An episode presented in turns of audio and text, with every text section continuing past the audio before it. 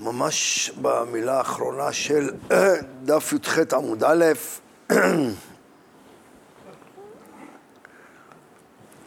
תנו רבנן, קראה סירוגין יצא. אם הוא קרא את מגילת אסתר ביום פורים בסירוגין, מה זה סירוגין? אמרנו פיסקה פיסקה, שבן אדם קורא פסוק, ממתין, קורא פסוק, ממתין. כל רגע עושה הפסקה בין פסוק לפסוק. אז מה הדין? אבל בסוף הוא קרא את כל המגילה. קרא והפסיק, קרא והפסיק, קרא והפסיק, קרא והפסיק, אבל בסוף הוא גמר את כל המגילה, יצא ידי חובתו. אבל אם קראה סירוסין, לא יצא. ולמפרע, קרא אותה מהסוף להתחלה, פסוק אחרון, פסוק שלפניו, פסוק שלפני לפניו, וכן הלאה וכן הלאה, מהסוף להתחלה לא יצא. למה? כי הוא באמת, לא רואים את הנס. אתה מתחיל מהסוף, לא מבינים מה, מה היה פה נס. זה שיטת תנא קמא. רבי, רבי מונה אומר, משום רבי יהודה... אבל אמרנו מפריע, למה צריך לחזור סירוסים? סירוסים זה משהו מסורס, לא? כן, כמו סרס המקרא ודרשאות, תתחיל מהסוף להתחלה. מפריע. איפה ראינו למפרע? הוא לא דיבר על מפריע במשנה הראשונה, זה- אתה קורא למפריע. כן, והקורא את המגילה למפרע לא יצא. אז פה האמת הוא ש... שיש כאן, יש כאלה אומרים שיש הבדל בין פרק לבין פסוק. כי בקריאת שמע יש דין שאם קראה למפרע, פסוק אחר פסוק לא יצא. אבל אם קרא פרק והיה עם שמוע לפני שמע, אז כן יצא. אז זה החידוש במגילה, לא רק אם הוא קרא למפרע פסוק אחר פסוק לא יצא, אלא גם אם הוא קרא פרק אחרון, שלם, קרא פרק שלם. התחיל פרק י', סיים את כולו. חזר לפרק ט', סיים את כולו. סיים פרק ח', סיים את כולו. אפילו שיש קבוצה של פרק ושאת, או של פרשה, שאתה מבין את העניין, גם לא יצא. יפה. אומרת הגמרא, רבי מונה אומר, משום רבי יהודה אף בסירוגין, אם שעה כדי לגמור את כולה חוזר לראש. פה הוא אומר חידוש אחר, מה אמרת לי? שקראה לסירוגין לא יצא, קראה לסירוגין יצא, ככה אמר תנא קמא. אז בא רבי מונה בשם רבי יהודה ואומר לא, גם מה שאמרת שבסירוגין יצא ידי חובה. מה זה סירוגין? קרא והפסיק, קרא והפסיק, קרא והפסיק. אם בכל אופן שעה כדי לגמור את כולה, אם הזמן שהוא הפסיק בין פסוק לפסוק זה זמן שהוא יכל לקרוא את כל המגילה, נגיד כמה זמן לוקח לבן אדם לקרוא את המגילה? חצי שעה. אז הוא קרא נגיד פרק א' ועשה הפסקה של חצי שעה, הוא צריך לחזור לראש. כן. תכף הגמרא גם תסביר כמה עניינים, אבל בעיקרון הפסקה לא פוסלת, אלא אם כן הפסקה של כדי לשהות, כדי לגמור את כולה. אנחנו בדף י"ח עמוד א', אה, עמוד ב' בראש הדף. אז עכשיו אומרת הגמרא, ועל זה אמר רבי יוסף, הלכה כרבי מונה, שאמר משום רבי יהודה. כן, אומר רבי יוסף שהלכה כמו רבי מונה, שמה? שאם בן אדם קרא פסוק ראשון והפסיק, אם ההפסקה היא מועטת, אז יצא ידי חובה. אבל אם ההפסקה היא מרובה, לא יצא ידי חובה וחייב לחזור על הקריאה. אז פה אומרת הגמרא שאביי יסתפק, מה התכוון רבי מונה? אמר לאביי לרבי יוסף, כדי לגמור את כולה מאיכה, אה, אה, סליחה, כדי לגמור את כולה מאיכה דקאי לספא, או דילמה מרשע לספא. אומר לו, מה הכוונה כדי לגמור את כולה? אם נגיד הוא קרא חצי מגילה. עכשיו אתה אומר, כמה זמן לוקח לך לקרוא חצי מגילה? רבע שעה. אז כאילו מאיפה שהוא הגיע עד הסוף. כמה, אם הוא הפסיק מאיפה שהוא הגיע, כמה זמן היה לוקח לו לקרוא מאיפה שהוא הגיע עד סוף המגילה. אז, אז כמה זה? נגיד הוא קרא חצי. אז כמה הוא צריך, אה, זה רבע שעה. אז אם הוא הפסיק רבע שעה, צריך לחזור על כל המגילה. או שהכוונה היא מרשע לספא. כמה, כמה זמן לוקח לו לקרוא את כל המגילה מתחילתה ועד סופה? זה חצי שעה. אז אם הוא הפסיק חצי שעה, אז הוא חוזר לראש. אז הבעיה מסתפק. מה הכוונה היא כדי לגמור את כולה לא יצא ידי חובה? כדי לגמור מאיפה שהפסיק עד סוף המגילה, או שתמיד מודדים כמה זמן לוקח לך לקרוא את כל המגילה מתחילתה ועד סופה. אומרת הגמרא, אמר להם מרשע לספא, אומר לו צריך להגיד הכוונה היא שכמה זמן, אם הוא הפסיק רק זמן כזה שלוקח לקרוא את המגילה מתחילתה ועד סופה ולכן גם אם הוא הפסיק בחצי או ברבע, לא משנה מה, תמיד צריך לחשב כמה אתה אדם קורא את כל המגילה. חצי שעה, אז אתה, אם הפסקת חצי שעה, צריך לחזור מההתחלה. אם הפסקת פחות מחצי שעה, אתה יכול להמשיך מאיפה שהפסקת. למה הסברה? מה הסברה? אז גמרא, אם כן, נתת דבריך לשיעורין. אם תגיד שזה הולך מאיפה שהפסיק עד הסוף, אז אם כן יהיה כל הזמן שיעורים, שיעורים אחרים.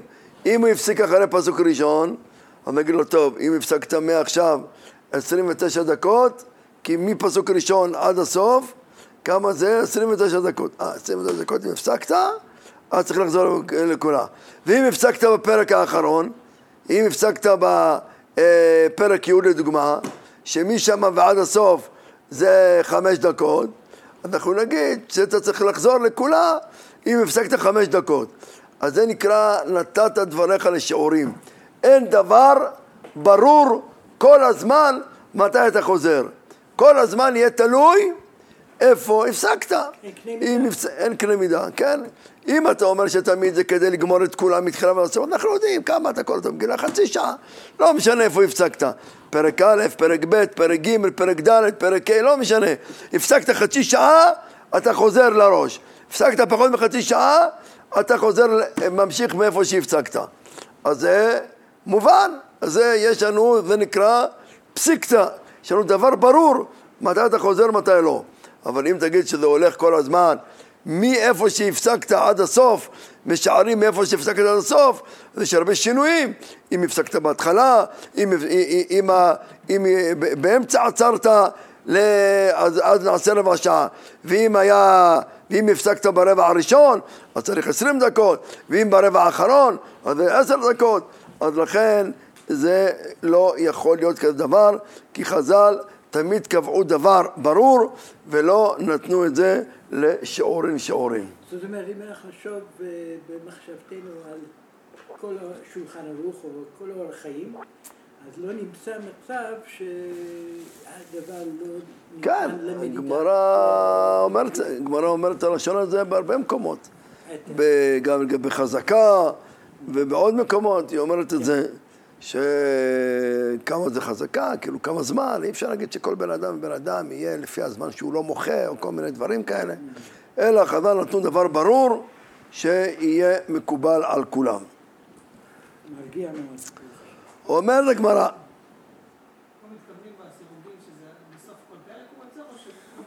לא משנה, לא משנה, סירוגין.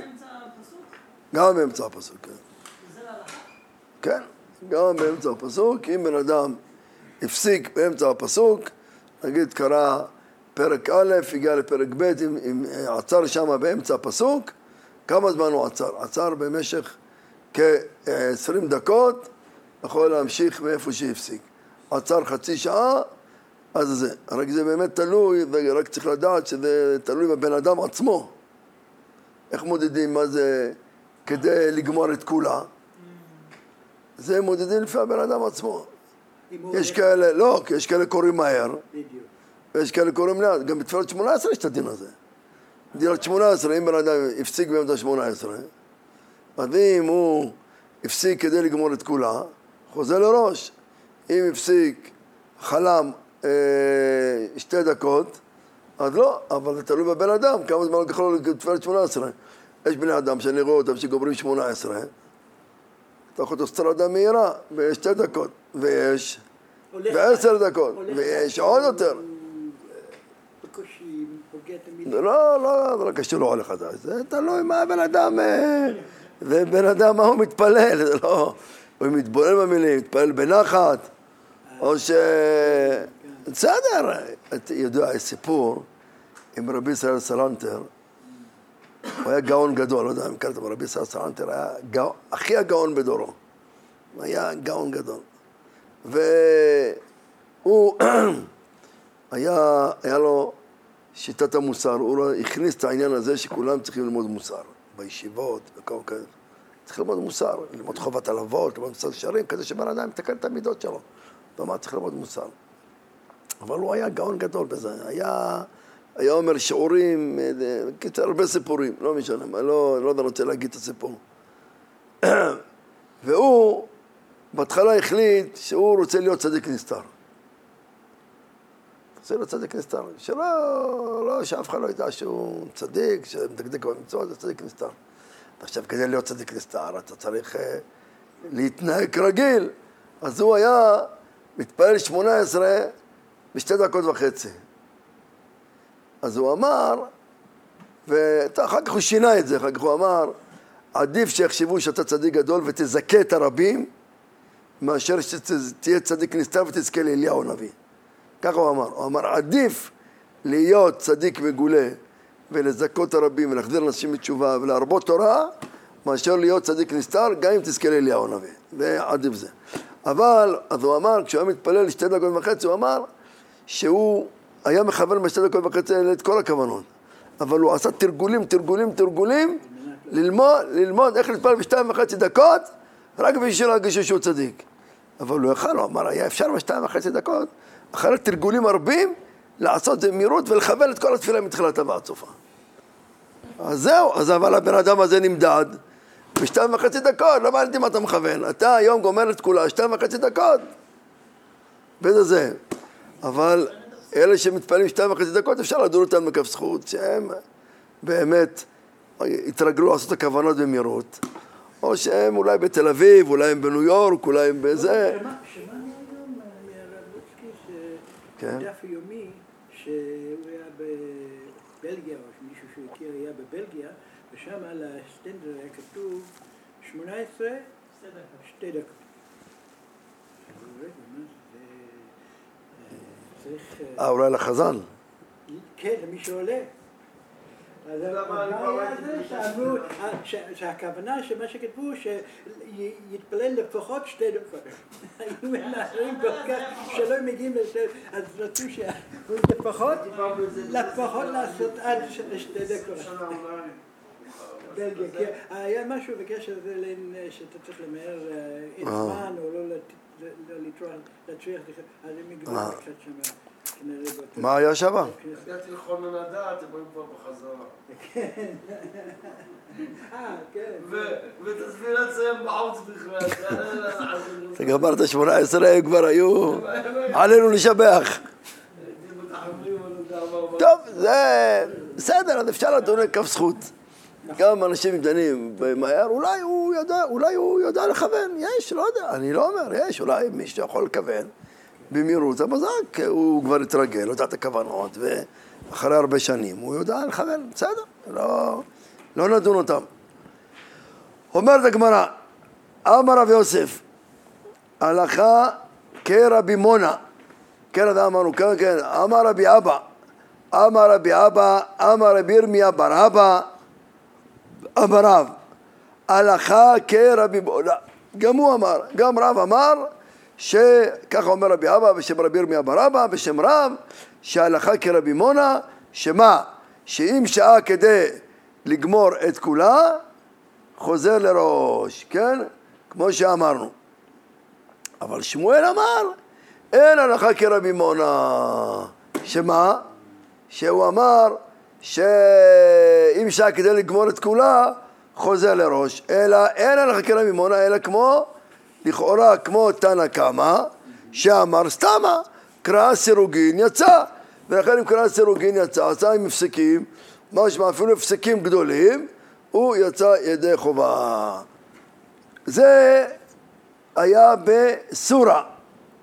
בסורה מתנו אחי, זאת אומרת בישיבה בעיר סורה, אז קיבלו שככה הייתה המחלוקת בין רב לשמואל. שרב אמר הלכה כרבי מונה, ושמואל אמר אין הלכה כרבי מונה. אבל בפומבדיתא מתנו אחי, אבל בפומבדיתא ש- אה, אה, שנו את דברי רב ושמואל קצת בצורה אחרת. מה הם למדו? הם למדו ככה, אמר רב כהנא אמר רב, הלכה כרבי מונה. שההלכה כמו רבי מונה, שאם שעה כדי לגמור את כולה, חוזר לראש. ושמואל אמר, אין הלכה כרבי מונה. אז מה ההבדל? אז אומרת הגמרא, ההבדל הוא בהמשך, שרב ביבי מתנה איפכא. רב ביבי שונה הפוך, שרב אמר אין הלכה כרבי מונה, ושמואל אמר הלכה כרבי מונה. אז יש פה כמה דברים, זאת אומרת, אה, אה, מה זה מתנו אחי ולא מתנו אחי? הם קודם כל שנו מי בכלל אמר את זה. אז הראשונים, סולה אמרו שרבי אבא אמר את זה בשם רבי ירמיה, בשם רב. שהוא אמר לך כרבי מונה, אמר לך כרבי מונה. במה- בפומבדיתא גם אותו דבר אמרו ברב ושמואל. אבל מי אמר את זה? לא אמר רבי אבא, אמר רבי ירמיה אבא, אלא אמר רב כהנא בשם רב, הלכה כרבי מונה. שמואל אמר אין הלכה כרבי מונה. ורב ביבי הוא שאמר הפוך, שרב אמר אין לך כרבי מונה, שמואל אמר הלכה כרבי מונה. זאת אומרת, זה כאן יותר נקודה מי אמר את הדברים בשם רב או בשם שמואל.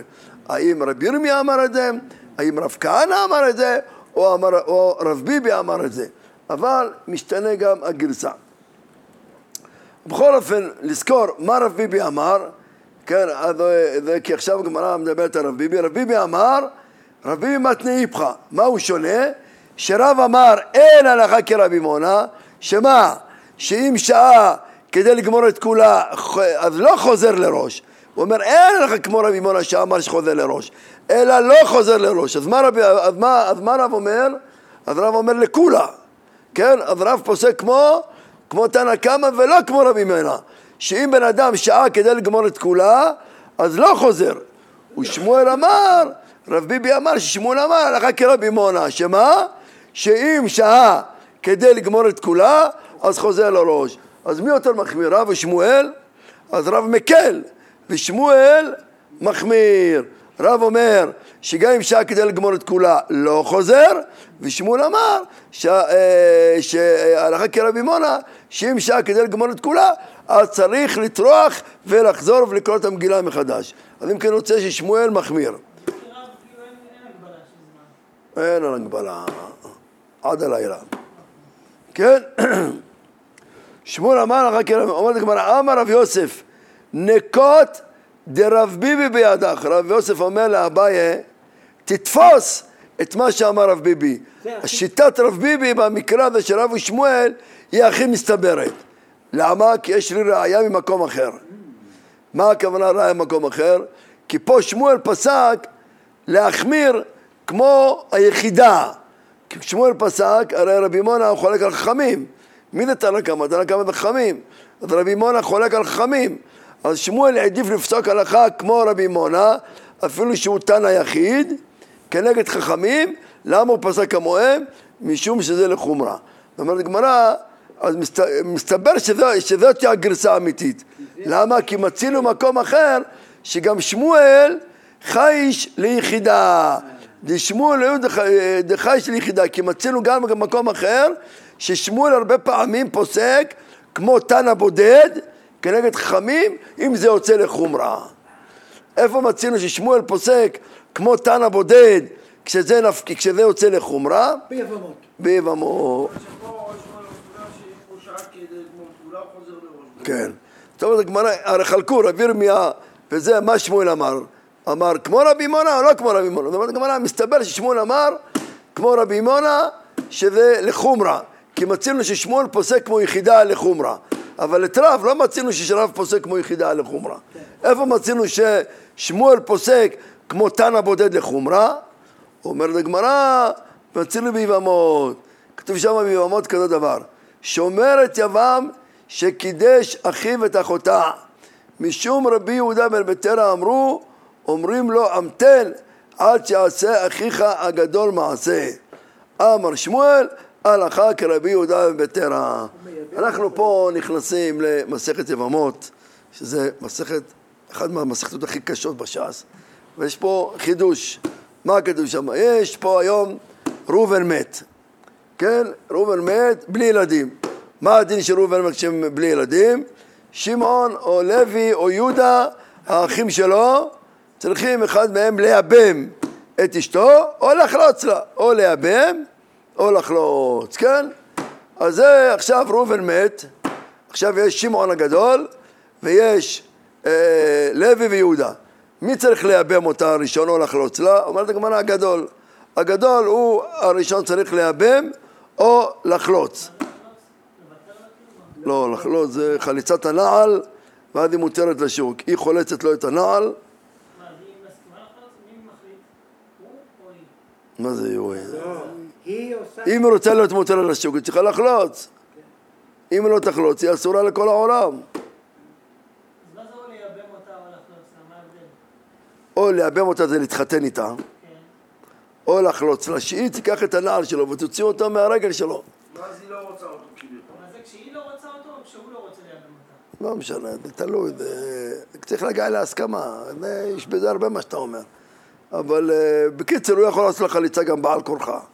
גם ייבום בעל כורחה יכול לעשות לה. גם אם הוא בא עליה, ובזה הוא קנה אותה. וזה...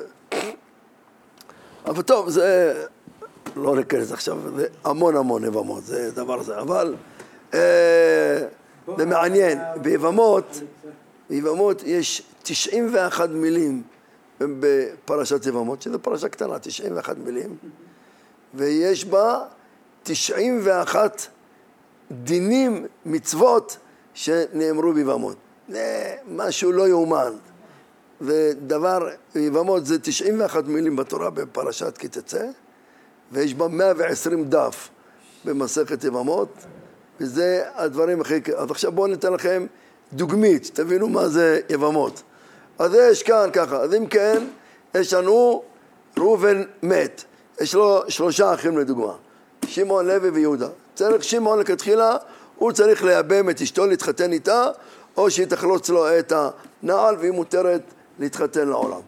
עכשיו הלך לוי, לוי אח שלו, של אה, גם ראובן, הלך קידש את אחותה. קידש את אחותה של היבמה. שהיבמה הזאת קוראים לה שרה, כן? אשתו של ראובן, ראובן מת, אשתו קוראים לה שרה. עכשיו שרה צריכה ייבום. הלך לוי וקידש את אחותה של שרה, מלכה. קידש את אחותה. חייב לחלות אותה לה. עכשיו, מה עושים עם היבמה הזאת? מה הבעיה? עכשיו הבעיה, הבעיה היום היא, האישה הזאת, שרה שהיא יבמה, הוא לא יכול לייבם אותה לוי. לוי לא יכול לייבם אותה. למה לוי לא יכול לייבם אותה? אה? היא אחות זקוקתו. היא היום אחות של אשתו שהוא אירס אותה, הוא קידש אותה, קידושין זה עוד לא נישואין. הוא קידש אותה. ברגע שהוא קידש את, אה, אה, את, את מלכה הזאתי, הוא לא יכול להתחתן עם, עם שרה, כיוון שהיא אחות ארוסתו. אז מה עושים, אומרת הגמרא? אומרת הגמרא, אומרים לו ל- ללוי הזה, המתן, ככה אומר רבי יהודה בן תרא. רבי יהודה בן תרא אומר, המתן עד, שאחיר, עד שיעשה אחיך מעשה. זאת אומרת, עד ששמעון ילך וייבם את אה, זאתי, אז את, את אה, שרה, אז אשתך מותרת לך. עכשיו הנקודה היא ששמעון גם אסור לו להתחתן עם שרה הזאתי. הוא עשה לה קידושין. גם אסור לו להתחתן. למה? כי גם אחות זקוקתו. איך אתה, איך אתה מקדש אותה? הרי השרה הזאתי היא כמו, היא כבר כמעט חצי נשואה לך. אז אתה קידשת היום את אחותה. אז אם כן אתה, אולי הקדושים שלך לא חלו בכלל. יש כאן שתי, שתי נקודות, משתי הכיוונים. א', הוא לא יכול לישא את שרה בגלל שהיא אחות ארוסתו. לא, לא, לוי עכשיו. לוי קידש את, את אחותה של שרה. אז הוא לא יכול לישא את, את, את, את היבמה בגלל שהיא אחות של זאתי שהוא קידש אותה, אבל גם זאתי שהוא קידש אותה לא יכול לישא אותה, כי גם אחות של זאתי שהייתה, שהייתה מיועדת לייבום גם אליו, גם אליו היא הייתה מיועדת לייבום, הוא גם יכל לייבם אותה, אז היא נקראת אחות זקוקתו. מה זה? או, אז אומרים לו, אז מה אומרים לו ללוי הזה? המתן עד שאחיך אה, שמעון הגדול ייבם את שרה ואז היא תתחתן כבר עם שמעון, אז יהיה מותר לך להתחתן עם אחותה של שרה אתה. ואם אתה, אם אתה לא עושה, אם, אם שמעון לא ייבם אותה, או לא יחלוץ לה, אתה לא תוכל להתחתן עם שרה, עם אחות של שרה, אה, או רק תיתן לה גט, אבל להתחתן איתה אתה אסור. למה אסור לך? כי היא אחות זקוקתך. ומה זה אחות זקוקתך? אומרים חז"ל, יש זיקה. ברגע שנפלה היבמה אליך לאיבוד, נפלה היבמה מת ראובן ונפלה היבמה, היא נפלה לכל האחים, לא נפלה רק לשמעון, היא נפלה לכל האחים. אז לכל האחים יש להם זיקה עליה. מה זה זיקה? זיקה זה אישות מסוימת.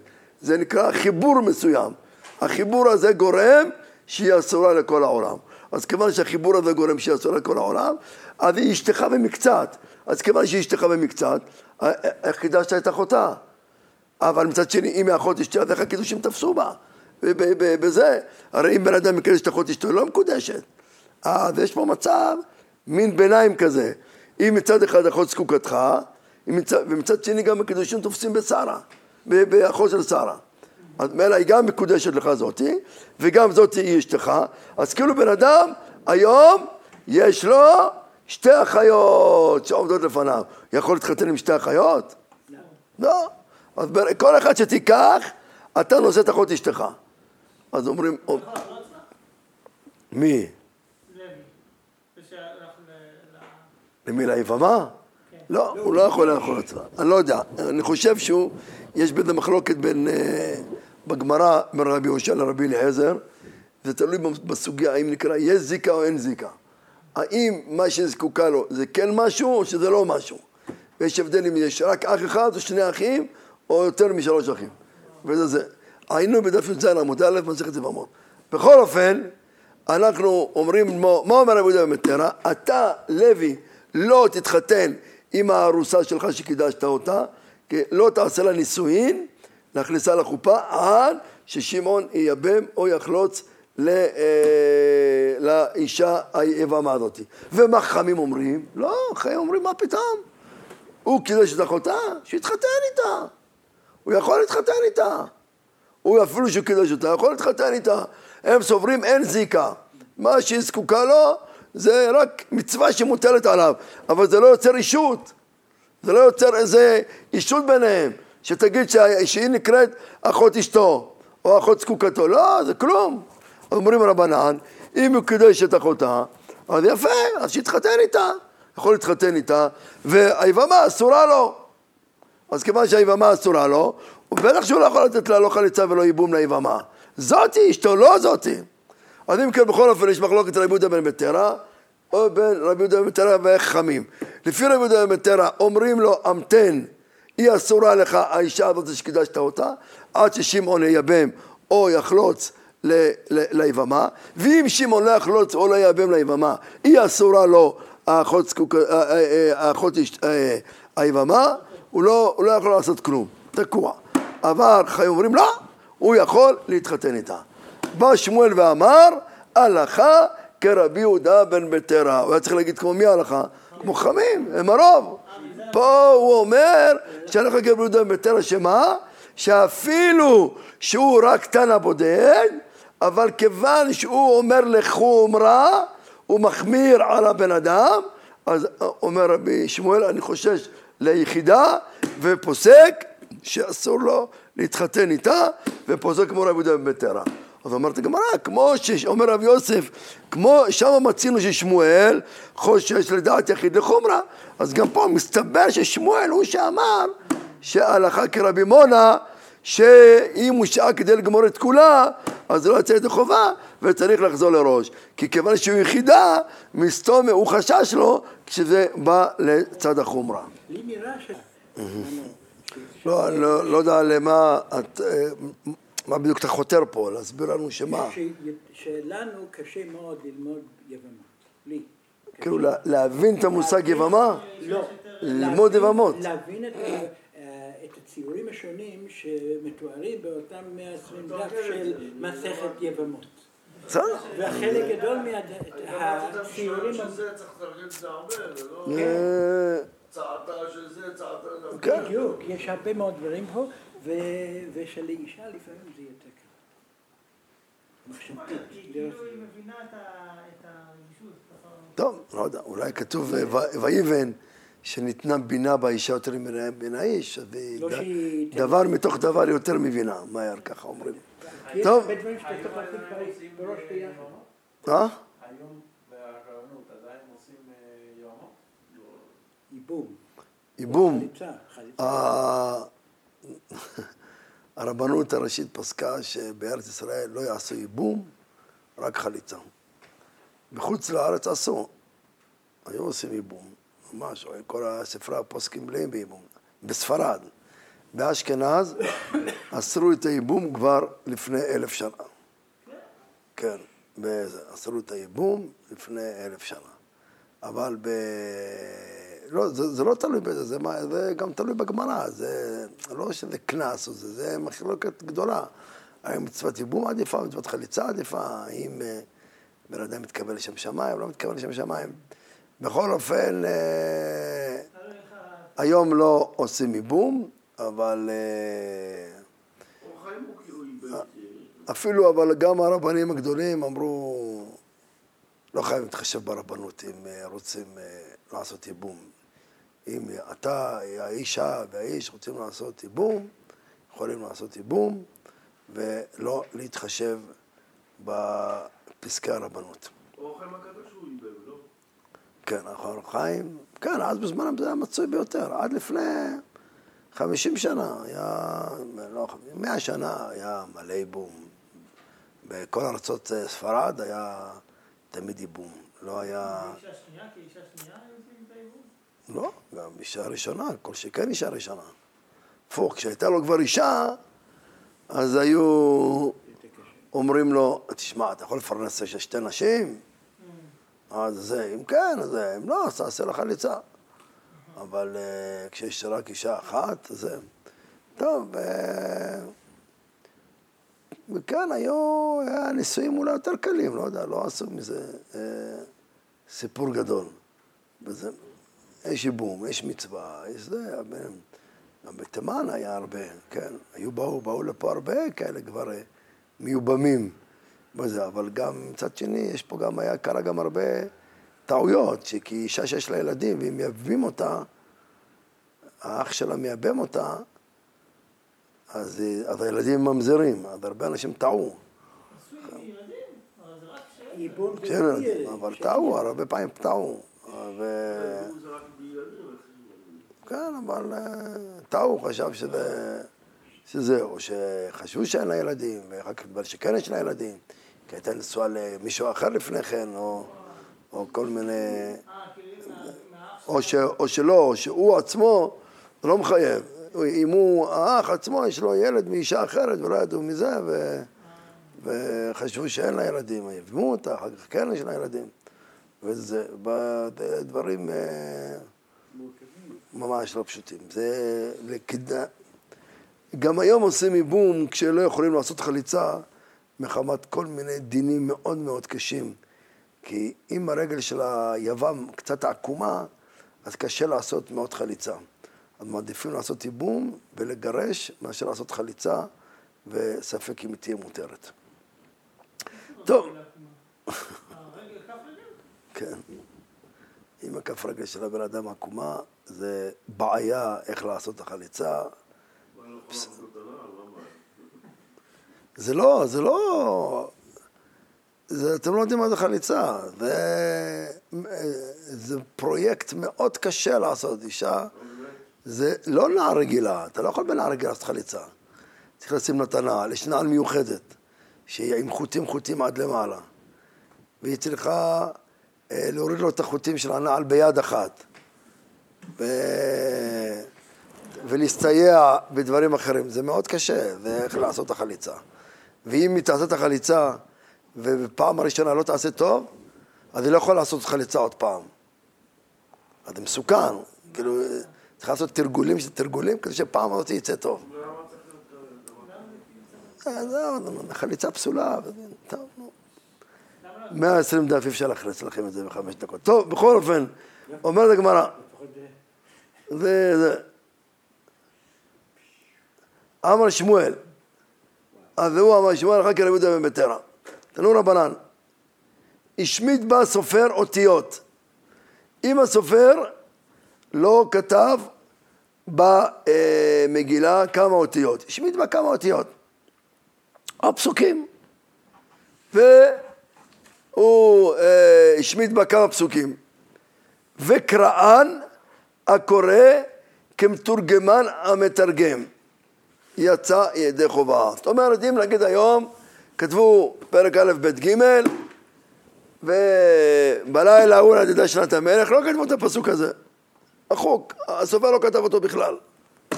והבן אדם מקריא את המגילה, כשהוא גר לפסוק הזה, רואה אין פסוק, הקריא אותו בעל פה. והמשיך. מה הדין? אומרת הגמרא, כמו, אומרת הגמרא, כמו מתורגמן המתרגם. מה זה כמו מתורגמן? הרי בזמנם אה, היה תרגום. הבעל קורא, קורא את הפסוק, והמתרגם קורא בעל פה את התרגום שלו. החל פסוק הבא, והמתרגם קורא את התרגום שלו. אז כאילו, אתה מתרגם, זה אחד שקורא את הדבר מתוך אה, הזיכרון, קורא את מה שהתרגום של, אה, של הפסוק. אז אותו דבר הבן אדם הזה, היה חסר לו פסוק, קרא אותו בעל פה, קרא אותו בעל פה. אומר הגמרא, יצא ידי חובה.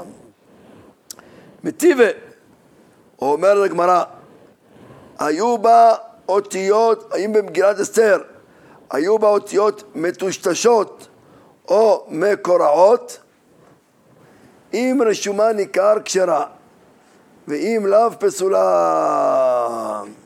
כן, אם היו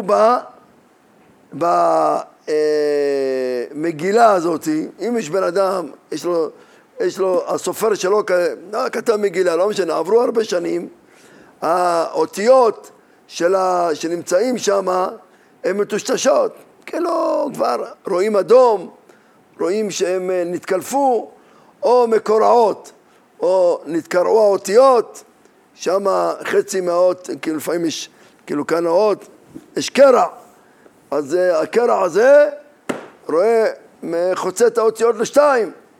מה הדין המגילה הזאת? אומרת הגמרא, אם רשומה ניכר, קשר רע, ואם לאו פסולה. אז הוא אומר, אם זה לא מטושטש גמור, עדיין רואים את השחור על האות, אז זה כשר המגילה. אבל אם כבר, אבל אם מטוששת כבר כל האות, או שהיא קרועה, מפוסקת, וזה, אז זה פסול. שואלת הגמרא,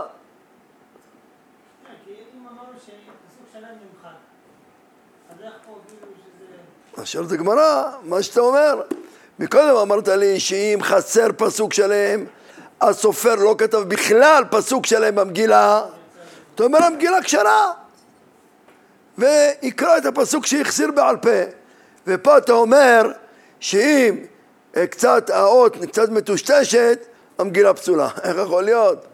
תגיד שהאות הזאת, תוריד אותה לגמרי, אפילו אם אולי הייתה בכלל המגילה כשרה.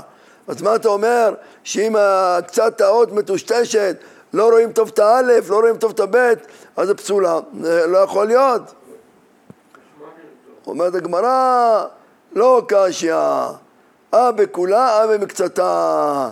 מה שאמרנו, שאם חסר פסוק אחד, זה הכוונה לא רק חסר פסוק אחד, אם קצתה, אם נגיד אה, רבע מהמגילה חסר בה אותיות, חסר בה מילים, זה בסדר. אבל מה שכתוב, כן, עד חצי, אבל מה שכתוב שמטושטש, הכוונה היא פסול אם זה יותר מחצי. אז החידוש, שאם זה יותר מחצי וזה מטושטש, גם זה פסול. לא רק אם זה, אם זה חסר גמור, אלא אפילו אם זה רק מטושטש, אם זה בכולה, אז אה, פוסל.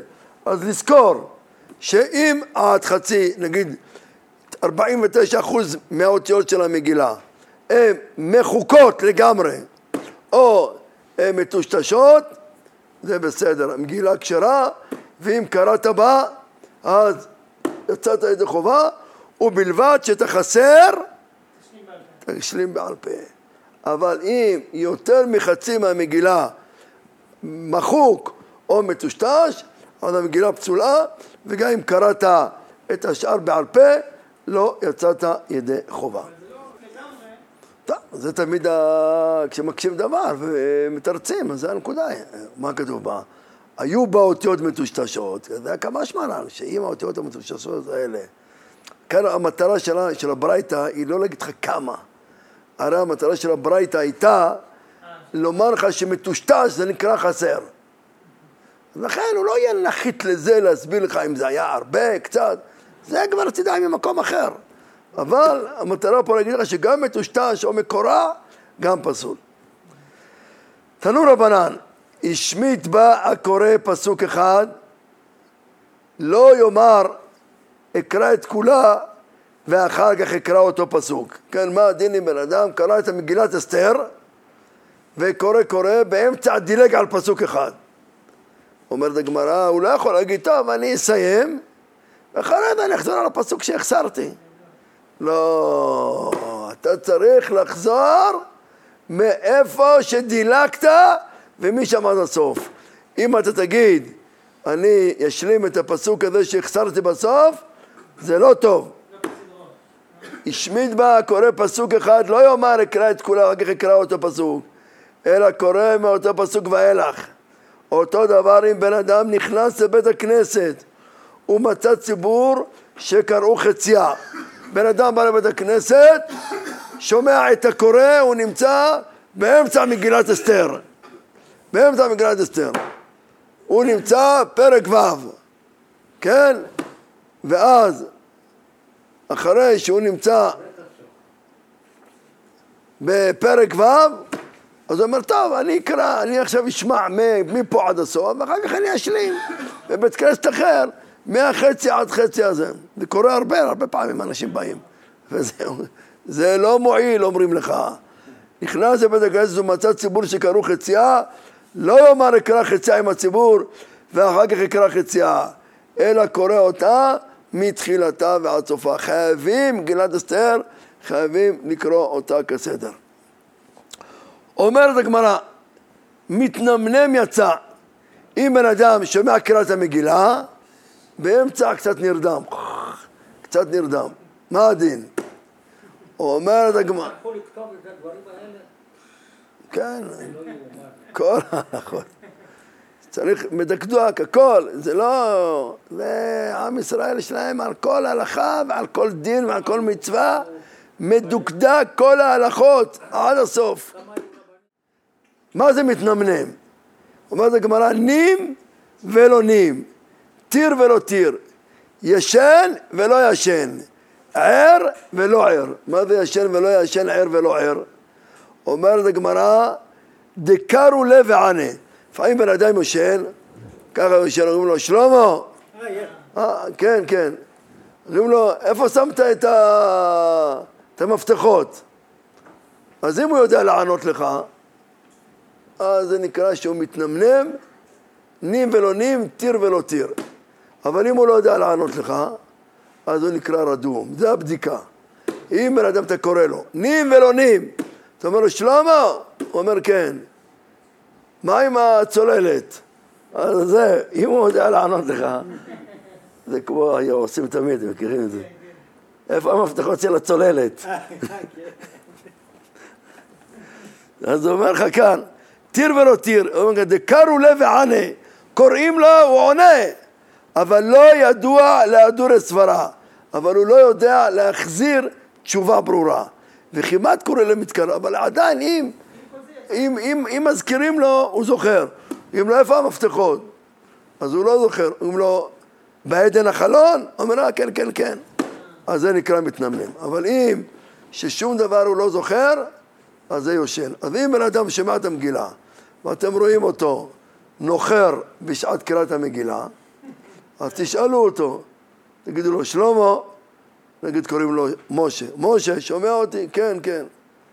מה עם הפיצה שהבטחת לנו? אם הוא אומר, לא הבטחתי, אז הוא תופס ראש, אז הוא שומע. אבל אם הוא לא זה, אז הוא לא יצא. לא יצא מהחלום.